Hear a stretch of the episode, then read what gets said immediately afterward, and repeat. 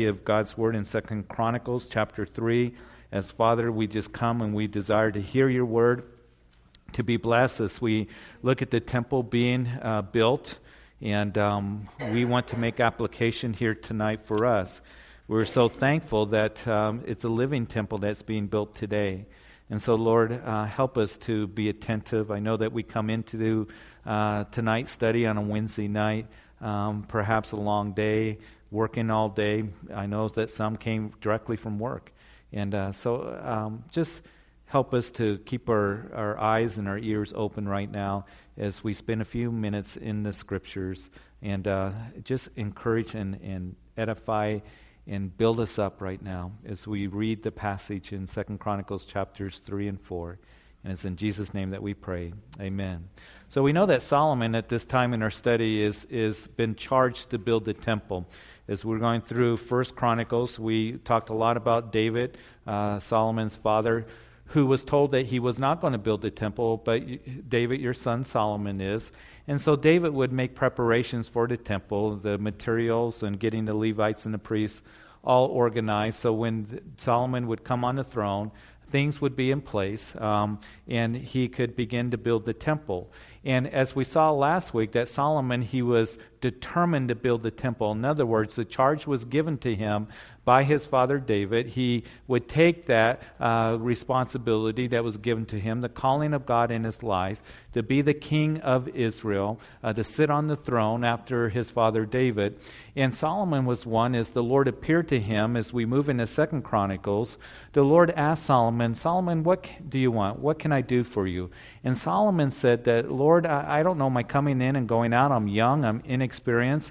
I need wisdom. And I think that that is such an incredible, powerful prayer for all of us that we ask for God's wisdom in our lives. And I want us to remember that God's wisdom is not just knowing, you know, um, the Word of God in our head, but it's knowing the Word of God in our head, having it in our hearts, and having it worked out in our lives, applying it in our lives. Because I've known people that they've known the Word of God, they, they know what the Scripture says, but they don't apply it in their lives, and they can live in very foolish ways. They can make foolish decisions.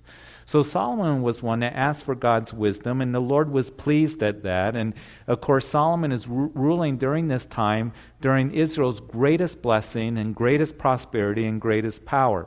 And one of the things I want you to kind of tuck in the back of your mind is we're going through chapters 2 and 3, and we'll continue over the next few chapters how God is blessing the nation, how there's gladness of heart. The Lord is really working. And then what we're going to see as we continue through Second Chronicles is going to go from great and glorious and marvelous to starting to get bad and division comes in. And it gets difficult and it goes from bad to worse to eventually they go into captivity.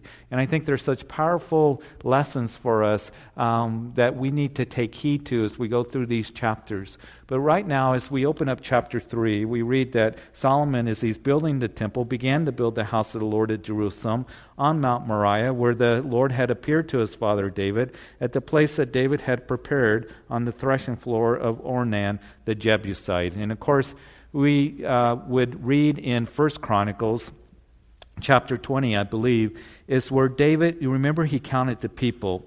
And we went over that, actually, it was chapter 21 of First Chronicles, that as he was counting the people, he wasn't uh, just seeing how many people were in Israel, he was counting the soldiers. He became prideful, David, at that time that he did that. And he was warned by his military leaders, Joab and, and the captains of, uh, that were in his army, Don't do this, David. Why are you taking this census? And he was counting his, his men over 20 years of age, his soldiers, so he can see how strong he was, how powerful he was. And he had forgotten that uh, as the Lord had blessed David and given him victory over his enemies, it was because of the Lord. It wasn't because of the strength of his army. It wasn't because of the numbers. It wasn't because, um, you, you, know, his great military uh, strategy and all of this. David was a great warrior, certainly, but the Lord had blessed David and anointed David and given them victory. Their strength was in the Lord, and David forgot about that.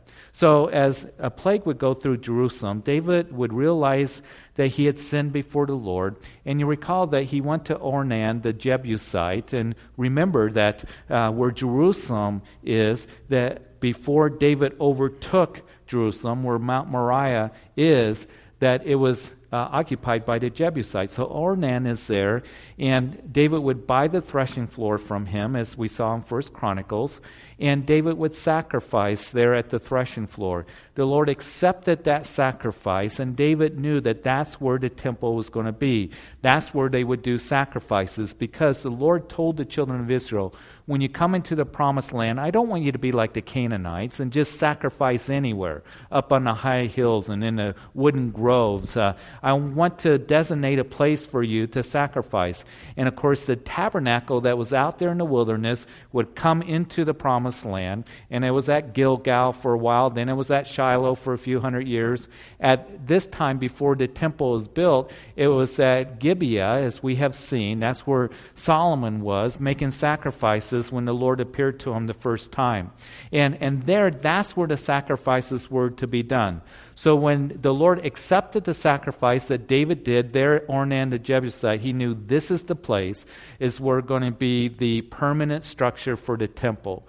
So the writer of Chronicles is letting us know there, there on Mount Moriah. And as we ended last week, that Mount Moriah is where the old city of Jerusalem was built. And um, you can stand on the Mount of Olives today. You can look at the old city of Jerusalem.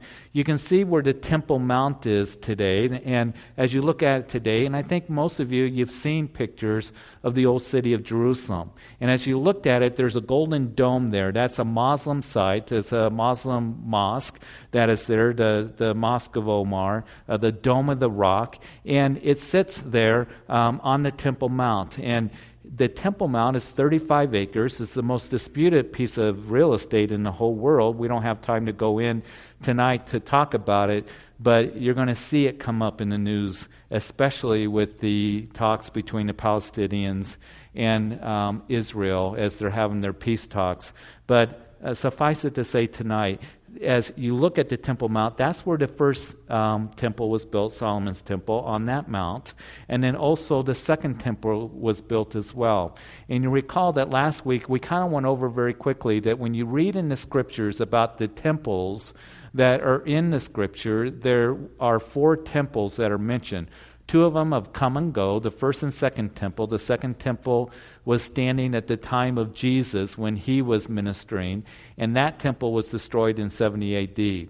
We know that there hasn't been a temple in Jerusalem for 2,000 years, but they are preparing for another temple that will come that is called the Tribulation Temple that um, is going to exist um, during the tribulation period, and that's where the Antichrist will go into that temple and he will desecrate that temple. Then there is uh, that temple that will be destroyed when Jesus Christ comes back to establish his kingdom, and then there's a millennium uh, temple that is spoken of in the book of Ezekiel in, in chapters 40 to the end of the book. But we also know that there's actually a fifth temple that is being constructed, and I don't know if that's a good word, um, a temple that is being built, and that is a living temple. That's you and me, living stones that are being put together, fitted together. And that's what we talked about. Uh, we are the temple of God corporately, and uh, we are um, part of that living temple. Um, that God has been building for 2,000 years. And it's a glorious temple. It's a glorious thing, the thing called the church that God has put together and built.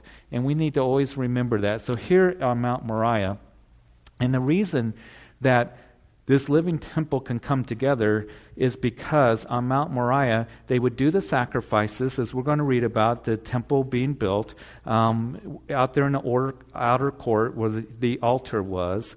But also, we know that on that hill, that mountain, Mount Moriah, that Jesus, he would take a cross and he would walk down the narrow streets of Jerusalem and he would go to the top of Mount Moriah that was called Golgotha at that time in the Hebrew tongue.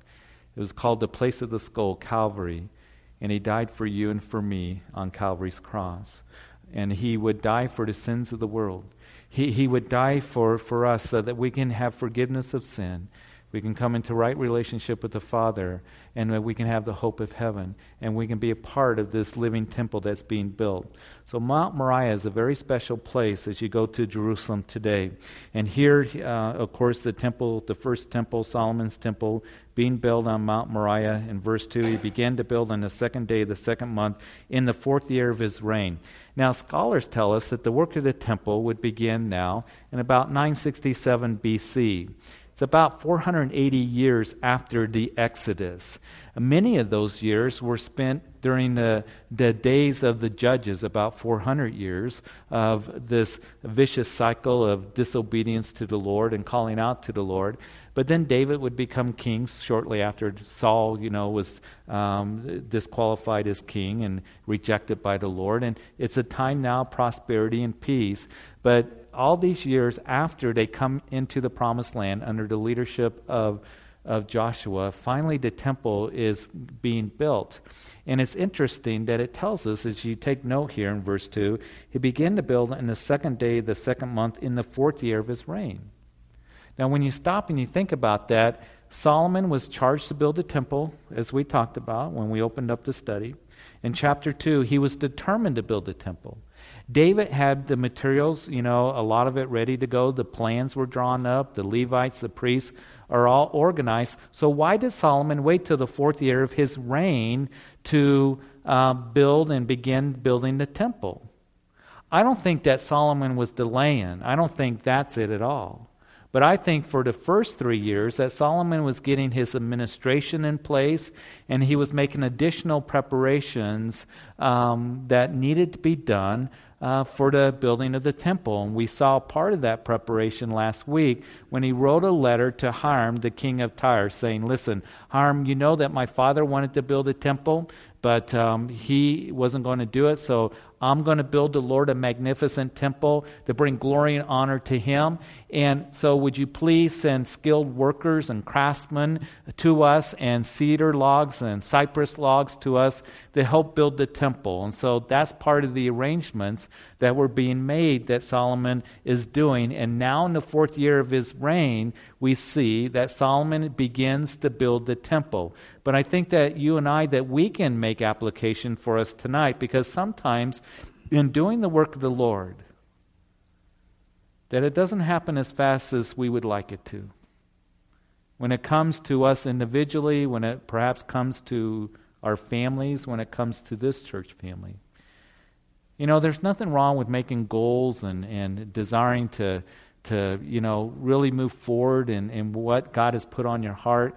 But sometimes the Lord will take his time in preparing us and, and doing that work in us before he really begins to work through us and, and, really present us in what it is that he's called us to do. For example, in Leviticus chapter 8, you see that the priests all through that chapter, you see that the priests, there was preparation for them to minister. They were anointed by oil. It speaks of the Holy Spirit. They were washed, and, and how we need to be washed with the water of the Word. All these preparations that were being done, they would actually have to stay in the tabernacle for a certain amount of time. And it's important for us that we be in this place, that we're growing in the Word of God, that you are growing as you study God's Word through your own devotion. So there's always that preparation. And then chapter 9 will live Leviticus, there's that presentation of the priest.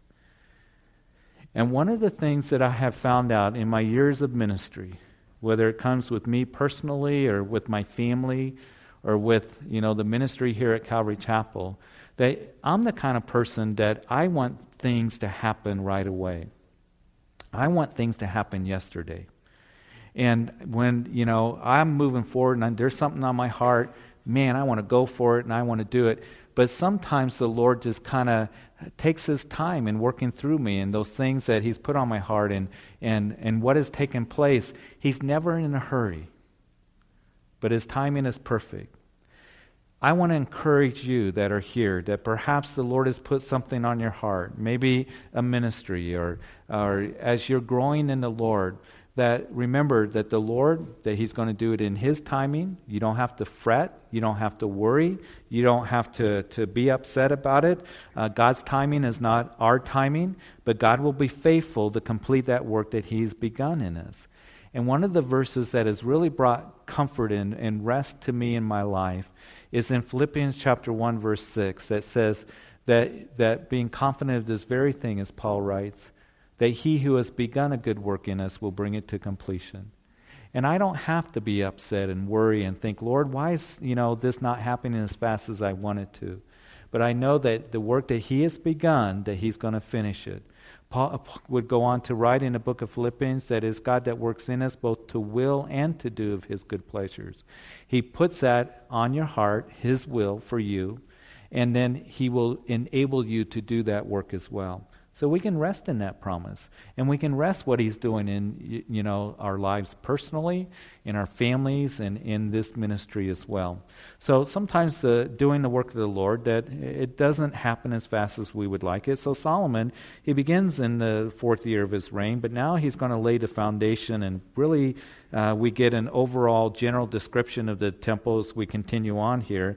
Verse 3 This is the foundation which Solomon laid for building the house of God. The length was 60 cubits by cubits according to the former measure, and the width 20 cubits. And I think that a lot of you know that a, a cubit, we don't know exactly um, how long that was, but most scholars suggest that is about 18 inches. It's about the length of your finger to your elbow. And that is about, for most of us, about 18 inches. Matter of fact, um, if I'm fishing and I catch a, a, a fish and I'm wondering, how big is this fish? And I don't have my tape measure with me, from the tip of my finger right here, 17 inches. So I know that I can measure it that way. So about 18 inches is um, from the tip of your finger to your elbow. That's a cubit that they believe um, is the measurement here of this description of the temple.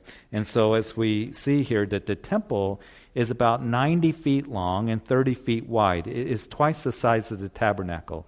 Now, you recall that in the tabernacle is the Lord would come to Moses there in the book of Exodus, and the Lord initiated building that tabernacle. Moses, I want you to take an offering from the children of Israel, build a tabernacle after the pattern that I'm going to show you, Moses.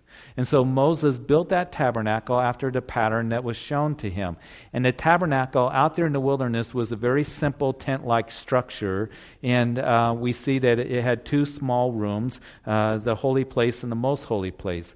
Well, here, the temple, we're going to see it still has two rooms, but it's going to be more grand. It's going to be bigger, as we see here that the dimensions are twice as big as the tabernacle. We're going to see that there isn't one menorah that's in uh, the temple, there's going to be 10. There isn't one shewbread table, there's going to be 10. And you know, at first, when I first read that about the temple, I thought, boy, Solomon really went out and grandiose and, and um, you know, just went overboard. Not one menorah, but ten of those menorahs and ten shewbread tables and the lavers and the altars that are huge that we're going to read about here in just a little bit. But one of the keys that we need to remember that in 1 Chronicles chapter 28, verse 12, that David was shown the pattern to the temple. So this isn't just Solomon trying to build this big project, you know, to make a memorial after him or whatever. They are being led by the Spirit of God. David would be the one that would make the plans for the temple as he was led by the Spirit. He was led by the Spirit and also in organizing the priests and the Levites. So this is according to what God had planned in the building of the temple. And it was a magnificent building. We're going to see that gold is going to be laid all over the temple and used to, to cover the temple. And, um, and we're going to see that fine artistic work uh, is going to be done as we continue in this. Um, but the whole idea was not to bring glory and honor to Solomon or to David, but to bring glory and honor to the Lord. And that's what their desire was. So we need to keep that in mind as we go through that and we think, wow, all this gold and silver. Verse 4 the vestibule, that is the entrance that was in front of the sanctuary, was 20 cubits long across the width of the house, and height was 120. He overlaid the inside with pure gold. The larger room he paneled with cypress, which he overlaid with fine gold, and he carved palm trees and chain work on it. And verse 6 tells us he decorated the house with precious stones for beauty, and the gold was from Parvaim. And he also overlaid the house of the beams, the doorposts, its walls, and the doors with gold, and he carved cherubim on the walls. So, in this general description that is given here, uh, the temple has two rooms, of course the, the holy place, and then the Holy of Holies that we're going to read about here as we continue. The vestibule is the entrance hall in front of the temple. and um, it had um, it was about 30 feet wide and about 15 feet deep or long. Uh, 1 Kings chapter 6, verse 5 tells us that there were all kinds of side chambers uh, surrounding the temple and connected to the temple that were thir- three stories high, and that there was a large courtyard surrounding the whole structure. There was much gold that was overlaying the temple sometimes when we think about ancient buildings, and this building here is about 3,000, you know, years ago. And we think about, you know, they were just made of stone and a little bit of metal and things like this. We're going to see that this building had floors and walls overlaid with gold. And he got the gold from Parvaim, and no one knows exactly where that is. This is the only reference here uh, of Parvaim, that is, of where this gold came from. No one has any idea where this place is. There's no other mention of it in the scriptures. So if you can ever find this place, you might just find some gold there because they took a lot of gold out of here, as we're going to see as we continue on. So, everything, as he is overlaying um, things, uh, the house with precious stones for beauty, the gold uh, overlaid the house, the beams, the doorposts, the walls, Verse 8 And he made the most holy place, that is, the Holy of Holies. Its length was according to the width of the house, 20 cubits, and its width, 20 cubits. He overlaid it with 600 talents of fine gold. The weight of the nails was 50 shekels of gold, and he overlaid the upper area with gold. Verse 10 tells us in the most holy place he made two cherubim fastened by carving and overlaid them with gold. And the wings of the cherubim were 20 cubits in overall length. One wing of the one cherubim was 5 cubits, touching the wall of the room, and the other wing was 5 cubits, touching the wing of the other cherub. And one wing of the other cherub was 5 cubits, touching the wall of the room, and the other wing also was 5 cubits, touching the wing of the other cherub. Verse 13 tells us the wings of these cherubim spanned 20 cubits overall. They stood on their feet and they faced inwards. And he made the veil of blue, purple, crimson, fine linen, and wove cherubim into it. So here in uh, as we continue reading, the, the Holy of Holies, also known as the most holy place, also is referred to in the scripture as the inner sanctuary. It was a 30 foot cube completely overlaid with gold and had two large cherubim that as you went behind the veil that is spoken of in verse 14, the veil of blue and purple and crimson and fine linen. And it's interesting, you can look at these colors that it speaks of. And blue speaks of it's the color of heaven, and purple is the color of royalty. And, and it's kind of interesting to do a little bit of a study in all those things. But this, this veil, it wasn't just like a bed sheet or something. This was a thick veil that separated the two rooms, the holy place from the most holy place, or the Holy of Holies, or the inner sanctuary. Overlaid all with gold. And then as you went behind the veil, there were two cherubim um, that were about 15 feet high, and the wings would expand um, and touch each other from you know the wall uh, to the middle, and then the other cherubim, his wings from the middle of the room over to the other wall. It's made of pure gold. And the cherubim, um, of course, symbolize the guardian angels of the throne of God. When you read as Ezekiel, Isaiah, uh, those who had a vision of the, the throne of God, the angelic beings, the cherubim, are the guardian angels of the throne of God. And also, we know that the Ark of the Covenant, the one furnishing that was in the Holy of Holies, that was the only thing that was in the Holy of Holies, that wooden box and on top of it was a lid made of pure gold, and it was also had two cherubim on it. And the Lord said, as Moses would construct the Ark of the Covenant, and it was put into the Holy of Holies, that the high priest would go in and make atonement. He would sprinkle the blood on that lid that was called the mercy seat as he made atonement for the sins of the nation. Now, again, the only one that was allowed to go into the Holy of Holies, as you know, was the high priest. He was the only one. And he was only allowed to go behind that veil that is spoken of here in verse 14 once a year for a short time to make atonement for the sins of the nation. That's where the tangible presence of God was. The Shekinah glory of God was in the Holy of Holies. And, and, um, and God told Moses that between the cherubim, the mercy seat, is where I'm going to meet with my people. But here's the thing there was a problem with the Old Testament covenant that the book of Hebrews brings out very clearly for you and for me that I hope that, that we really kind of ponder and think about. You see, the Old Testament had a weakness, and the weakness is that it didn't bring the people into the presence of God.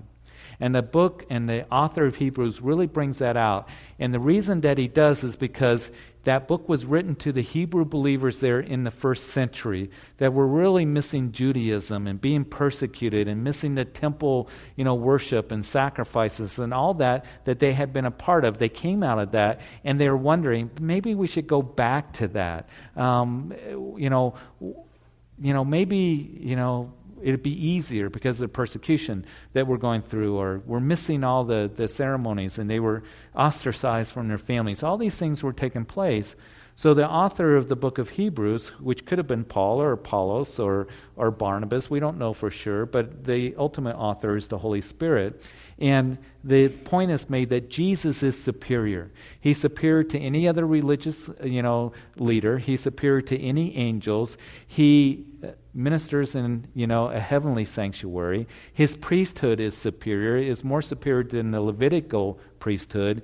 And jesus because he died on the cross as the author of the book of hebrews just kind of is making this case all throughout that the the sacrifices of bulls and goats and animals was not enough to completely take away our sins. It was a kofar, it, it, made atonement. That's what that Hebrew word is for atonement, kofar. It was a covering of our sins until Jesus Christ, the Lamb of God, and died for our sins once and for all. So, all the sacrifices of the bulls and the goats and the lambs and the doves that took place for 1,500 years until Jesus went to the cross was just a covering. It wasn't enough to completely take away the sins of mankind. And that's what the author of Hebrews is bringing out. And because of the blood of Jesus, that we can come with confidence into the Holy of Holies, Hebrews chapter 10.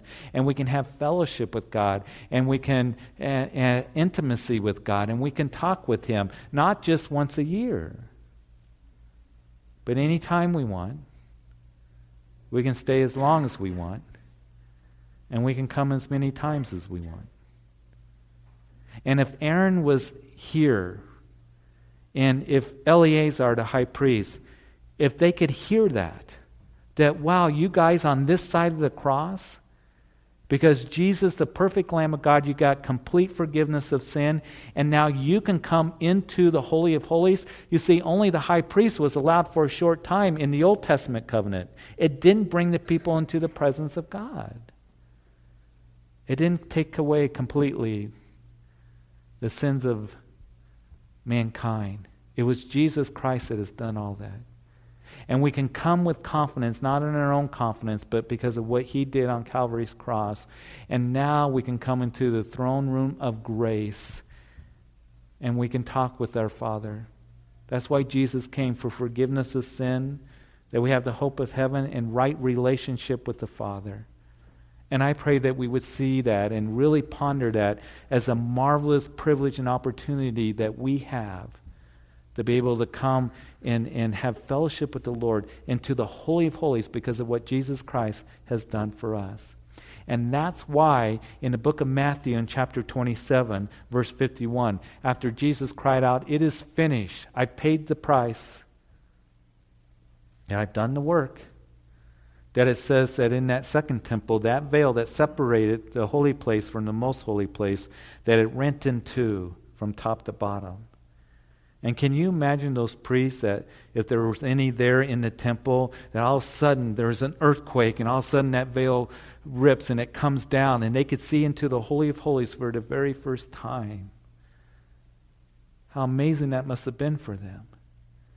And you see, the Lord was declaring at that time, is now you can come into my presence. And now you can have fellowship with me because my son died on the cross of Calvary. May we never lose that in our hearts because over time, you know, as Christians, we can get busy with so many things in our lives and schedules, and, and we're going to be ending summer here, and school's going to start, and, and everything else. And what my hope and prayer is, is that we would take the time to go into the Holy of Holies and spend time with the Lord. How important it is, especially in the day in which we're living in, that we do that.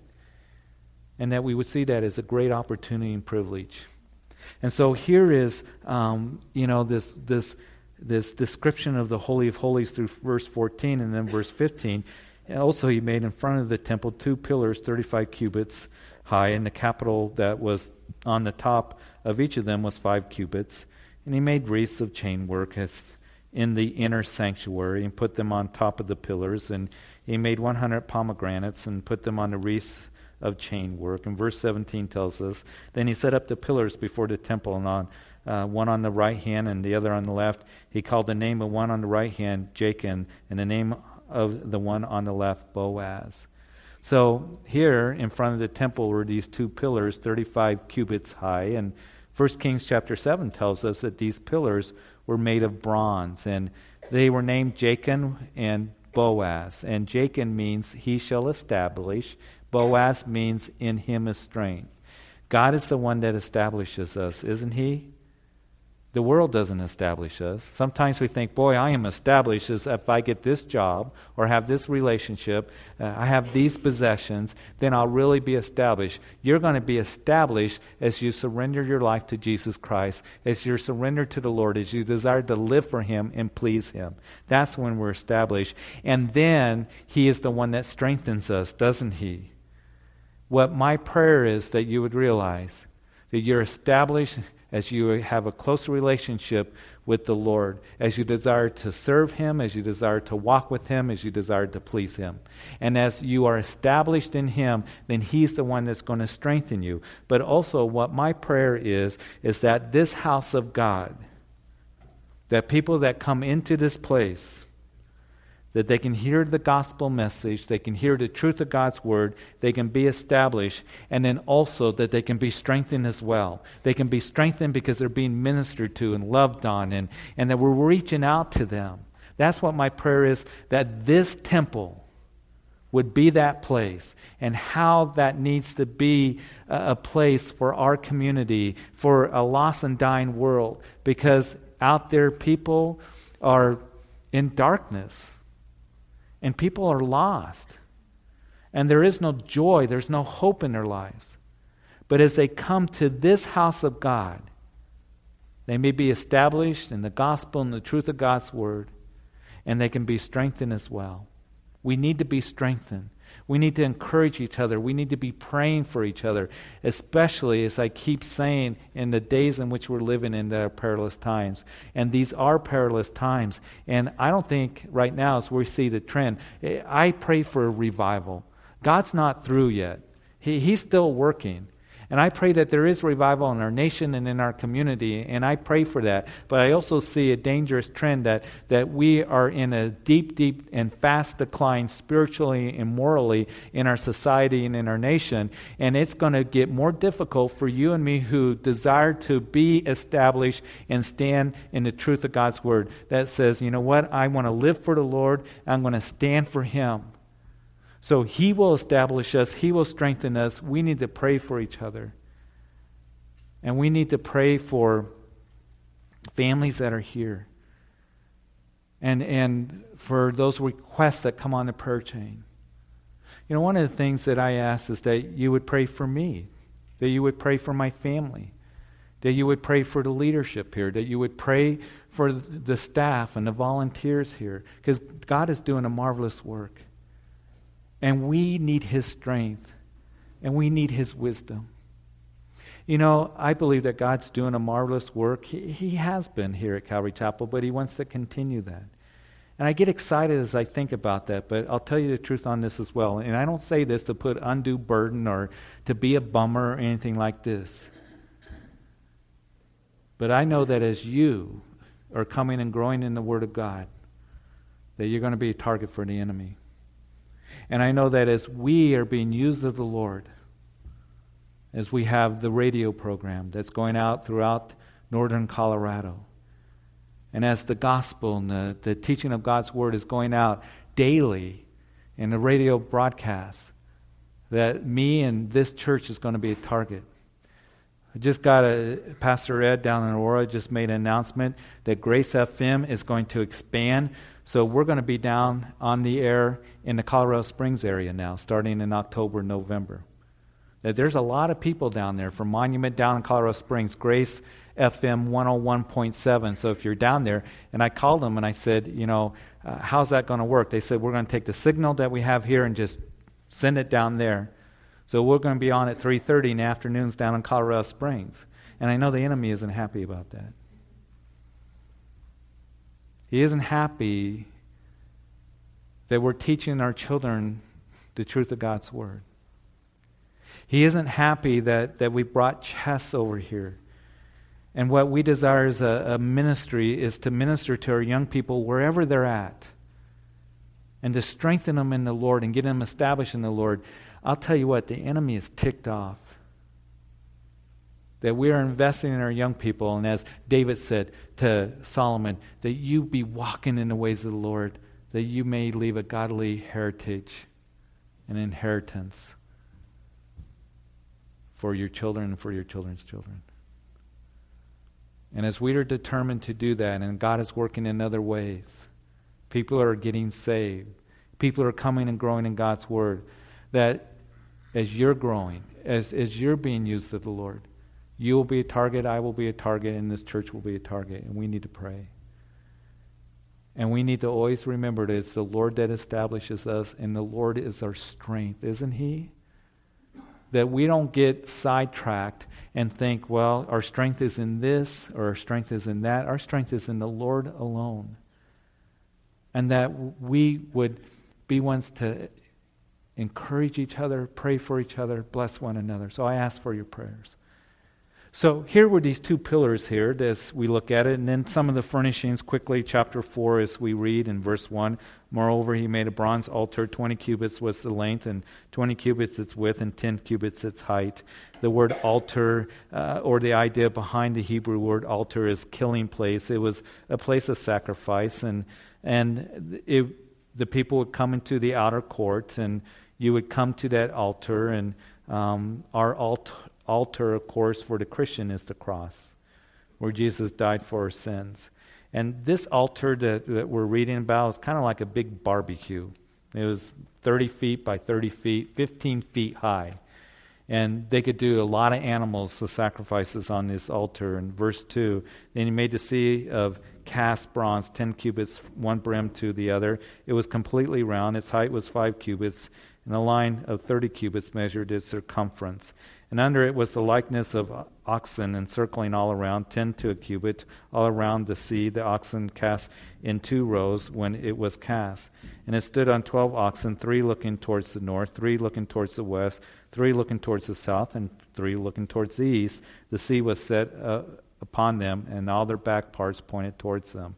And so we see here the sea of cast bronze or bronze laver that, was 15 feet across and for you geometry students, that's 45 feet in circumference. Held 15,000 gallons of water. It's like a small swimming pool. The altar speaks of Christ's sacrifice. Here, the, the laver that is here for the washing of the priests, it speaks how we've been washed. We've been washed by the blood of Jesus Christ. We've been washed by the water of the Word, haven't we? Jesus would say to his disciples that you are clean through the word that I've spoken to you. As we go throughout our day, you know, there's all this stuff around us and noise and and many of you you come home from work or or your day and just the attitudes that you had to deal with with people at work and the language and everything else. We come home and we feel kind of dusty and earthy and dirty and all of this because all the, the thing that you know we've been a part of and, and the things that we've had to listen to or whatever. And that's why it's important that we wash ourselves with the water of the Word. That we're taking in the Word of God to be refreshed and renewed and cleaned and, and to keep us um, to where um, we are just um, staying close to the Lord in that way. So here was um, the uh, Sea of Cast bronze and bronze laver. Uh, its hand breadth thick, and its brim was shaped like the brim of a cup. Verse 5, like a lily blossom is contained 3,000 baths. Verse 6 gives us additional basins used for washing and cleaning, as he made 10 lavers and put five on the right side, five on the left, to wash in them such things as they offered for the burnt offerings. They would wash in them, but the sea was for the priest to wash in. And then he made 10 lampstands of gold according to their design and set them in the temple, five on the right side and five on the left. And, and he also made 10 tables and placed them in the temple, five on the right side and five on the left. And he made 100 bowls of gold. So, there in the temple, in the holy place, was going to be not one seven branch menorah, and that's kind of what it would look like. That's a little show and tell here. Um, seven branch golden menorah that uh, had bowls on top of it. And uh, the priest would fill up each one of these bowls with oil, and then he made sure it was lit. It was the source of light that was there in the temple. And, um, and they would uh, make sure that the bowls were full and the wicks floating around in there, and uh, that the menorah would continue to burn. So that was to represent that Israel was to be a light to the other nations, and uh, also it speaks of Jesus being the light of the world. Then there was also ten shewbread tables uh, with, that would hold 12 loaves of bread, the holy bread, um, that represented the 12 tribes of Israel, and they would be replaced every Sabbath. Also, we know that it represents that Jesus, it speaks of Jesus, because everything in the tabernacle, everything in the temple points to Jesus. It speaks of Jesus. There was only one door that went into the tabernacle. Jesus is the door. Jesus is the one way to the presence of God. He is the light of the world. He is the bread of life. So, all these things that you can look at and, and you can see how it speaks of Jesus. The hundred bowls here were used for collecting the blood of sacrifices, which then would be used to be sprinkled about the altar in service of atonement. As we uh, finish up here in verse 9, furthermore, he made the court of the priests and the great court of the doors for the courts, and he overlaid these doors with bronze, and he set the sea on the right side towards the southeast. So the court of the priests, also known as the inner court, the court of the temple, the only the priests were allowed to go there. If you were of the children of Israel, you could go to the outer court, present your offering. But you could not go into this inner court. You could not go into the temple. Only the priests were allowed to do that. And the Holy of Holies, only the high priest, right? So we kind of getting familiar with how it was all set up. Huram made the pots, verse 11, and shovels and bowls. So Huram finished doing the work that he was to do for King Solomon in the house of God. The two pillars and the bowl shaped capitals that were on top of the two pillars, the two networks covering two bowl shaped capitals that were on top of the pillars. 400 pomegranates for the two networks, verse 13. Two rows of pomegranates for each network to cover the two bowl shaped capitals that were on the pillars. He also made carts and the lavers on the cart, the seat and the 12 oxen under it. He also made the pots and the shovels and the forks and all the articles Huram, his master craftsman, made the brownish bronze for King Solomon in the house of the Lord. And in the plain of Jordan, the king had them cast in clay molds between Succoth and Zeredah. And Solomon had these articles made in such great abundance that the weight of bronze was not determined. Verse 19 Thus Solomon, Solomon, that is, had all the furnishings made for the house of God, the altar of gold, the tables on which was the showbread, the lampstands with their lamps of pure gold to burn in the prescribed manner in front of the inner sanctuary, with the flowers and the lamps and the wick trimmers of gold, of purest gold, the trimmers, the bowls, the, the ladles, and the censers of pure gold. As for the entry, the sanctuary is inner doors to the most holy place, where the doors of the main hall of the temple were gold. In chapter 5, so all the work that Solomon had done for the house of the Lord was finished. I want to close with this thought. It tells us here that the, the, the master craftsman that would come down from uh, Lebanon to help build this temple with such detailed work that was being done. It tells us in verse 11 that Huram, uh, he finished doing the work that he was to do for King Solomon. Chapter 5, verse 1 Solomon finished the work of the temple. You know what my prayer is? He who has begun a good work in you will bring it to completion. That you would, every day of your life, just say, Lord, whatever you have for me, that when my days come to an end, that I'm able to say that I finished the work. Moses, at the end of the book of Exodus, it says that Moses finished the work. We know that Paul the Apostle, that we're going to read in chapter 20 of the book of Acts, he's going to say that I'm determined to finish my race with joy. And at the end of his life, in 2 Timothy chapter 4, he would say that uh, my departure is at hand, Timothy. And I've kept the faith. And I fought the good fight. And I finished my race. It was Jesus right before he would be arrested and go to the cross for you and for me. He was praying to the Father. And he said, I have finished the work that you've given me to do, Father. And what I hope and pray is that we would be ones that, yes, we're going to rest in what God is doing in our lives sovereignly. But may we finish the task that God has called us to do. And just relying on Him and trusting in Him. But also having that charge that's been given to us, that determination. In other words, just submission to Him. Lord, finish the work that you're doing.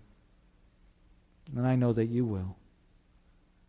But every day, just being sensitive to his leading and what he wants to do with you and through you. And that's my prayer that, Lord, please finish the work.